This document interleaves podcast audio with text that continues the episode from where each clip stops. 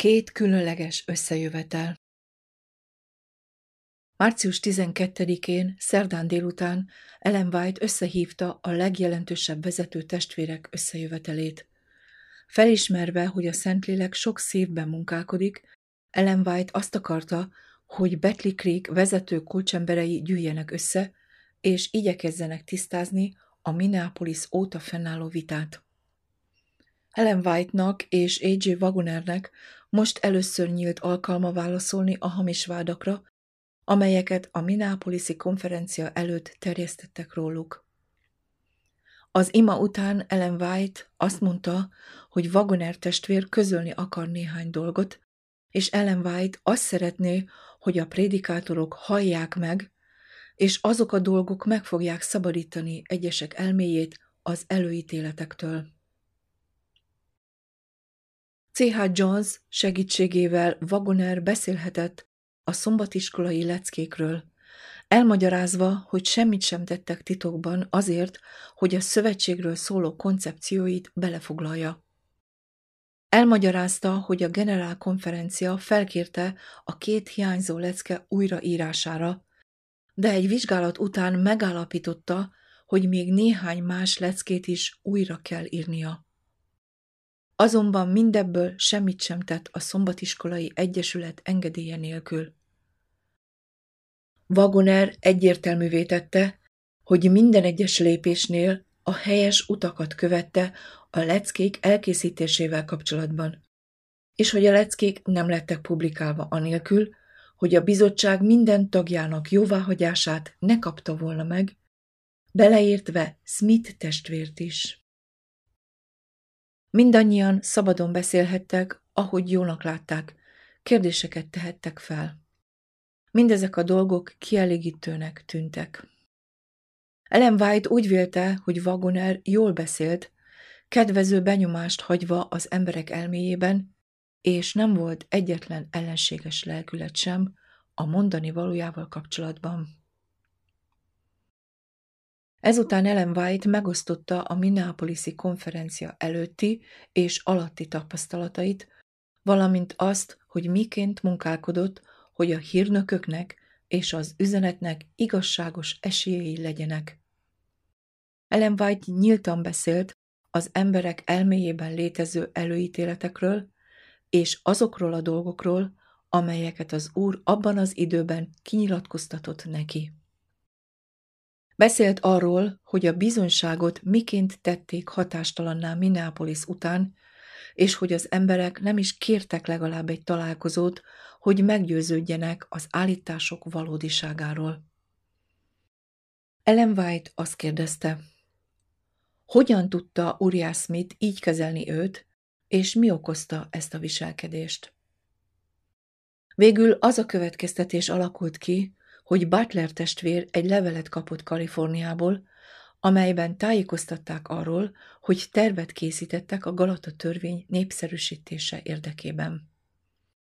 Ellen White és Wagoner szembeszálltak ezzel a dologgal, és elmagyarázták, hogy nem készültek semmiféle tervek.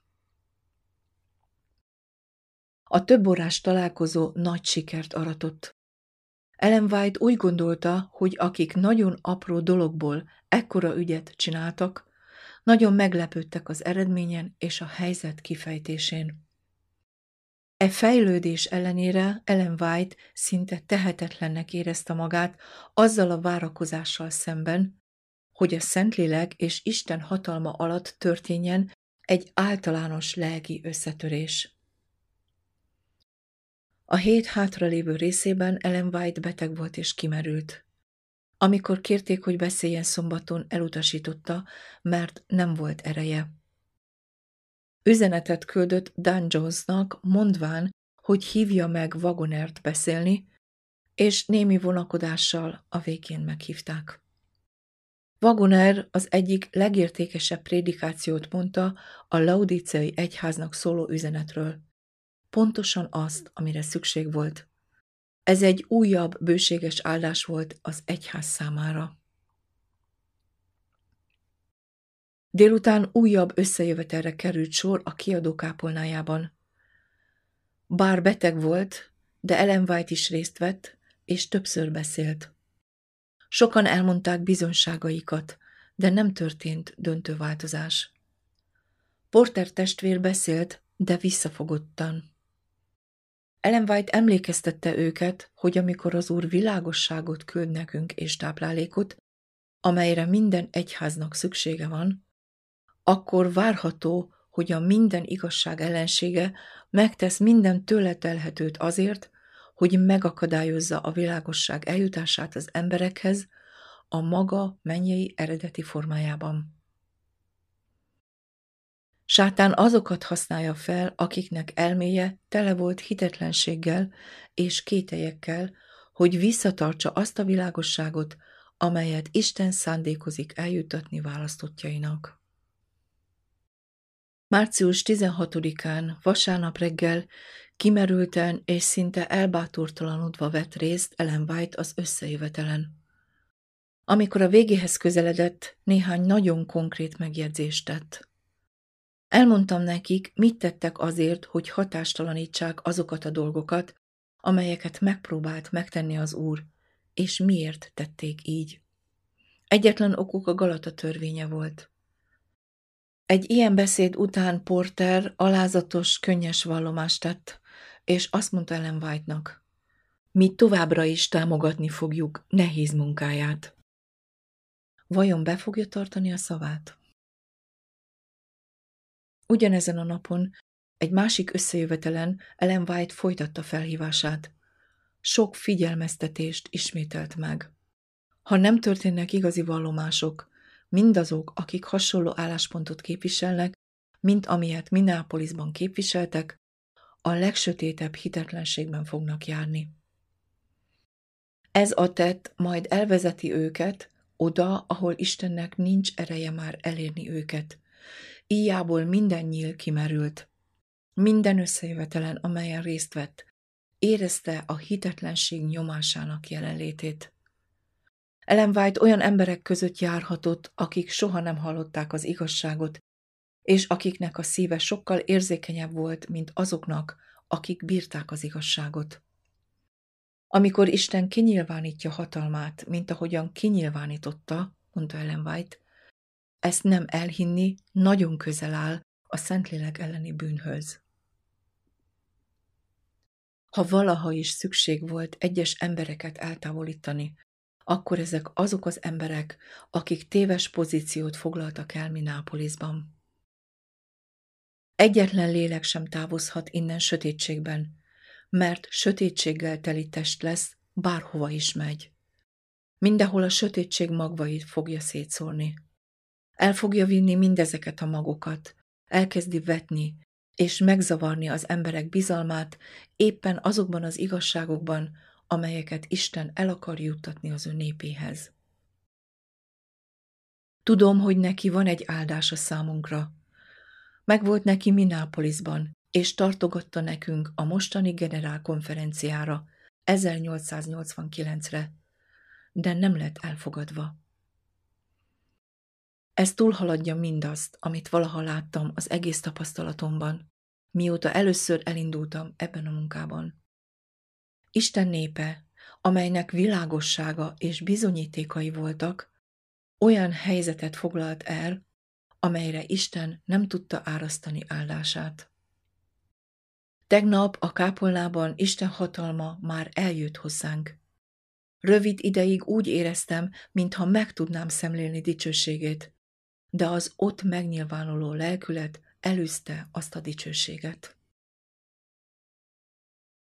Az egyik testvér úgy véli, hogy vejtestvérnő nem érti saját bizonságait.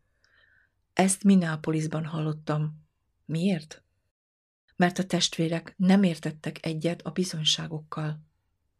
Nos, van néhány dolog, amit megértek. Értek eleget ahhoz, hogy felismerjem Isten lelkét, és kövessem a pásztor hangját. Legalább ennyit mindenképpen értek. Ellen White Uriah Smithnek írt levelében megerősítette korábbi nyilatkozatát. A szombati összejövetelen a központ kápolnájában az Úr lelke közeledett hozzánk. Krisztus kopogott az ajtón, de nem volt hely számára, nem nyitották ki az ajtót, és az ő dicsőségének fénye, amely olyan közel volt, vissza lett vonva.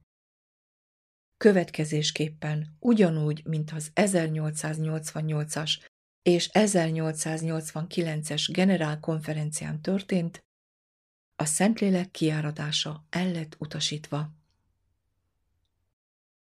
Ellen White tudni akarta, miért van az ellenségnek ekkora hatalma az emberek elméjén. Meg akarta tudni, hogy a testvérek miért ülnek itt. Kérdéseket tesznek fel, és azon a ponton vannak, hogy lemondanak a bizonyságokról. Arra kérte a vezető testvéreket, hogy gyűjjenek össze újra, és ha valamit félre kell tenni az útból, Isten segítsen nekünk abban, hogy megtegyük ezt. Mivel A.T. Jones nem tudott részt venni az első különleges ülésen, mert Tennessee-be utazott, Ellen White azt akarta, hogy lehetősége legyen válaszolni minden felvetett kifogásra. Szeretett volna minden akadályt félretenni, és arra késztetni azokat, akik ezeket mondták, hogy temessék el kifogásaikat, és ha lehetséges, soha ne támasszák fel többé. A második rendkívüli összejövetelt március 19-én szerdán tartották. A.T. Jones nagyon közvetlenül és mégis kedvesen beszélt arról a tényről, hogy a testvérek hittek a plegykáknak, és nem keresték fel személyesen, hogy testvéri szeretettel beszéljenek azzal, akiről a plegyka szól. Korábban a lelkipasztori összejöveteleken Ellen White felszólító levelére Smith válaszolt egy olyan levéllel, amelyben vádolta Jones testvért hitünk oszlopainak lebontásával. A.T. Jones magyarázata bebizonyította, hogy Smith igazságtalanul vádolta őt. Dan Jones meglepődve tapasztalta, hogy néhány megmagyarázhatatlannak látszó dolog egyszerűen elpárolog néhány magyarázat elhangzásával. Néhány olyan plegyka, amelyekről azt feltételezték, hogy vitathatatlan bizonyítékokon alapulnak, és amelyek elterjedtek azokról a dolgokról, amelyeket A.T. Jones testvér itt tanított az iskolában, teljesen eltűntek, amíg semmi sem maradt belőlük. A plegykák teljesen hamisnak bizonyultak. Sajnos Smith nem vallotta be hibáját, és nem is igyekezett eloszlatni az általa terjesztett hamis plegykákat. Sokkal könnyebb hazugságot mondani valakiről, mint visszavonni azt. Utána Ellen White a lehető legközvetlenebb módon beszélt a testvéreknek. Utólag a fiának aznap írt levelében kijelentette. Willi, úgy beszéltem, ahogy még sohasem hallottak beszélni. Megismételtem a Minneapolisban történteket, és utána kijelentettem. Ez volt a legünnepélyesebb összejövetel, amit valaha láttam.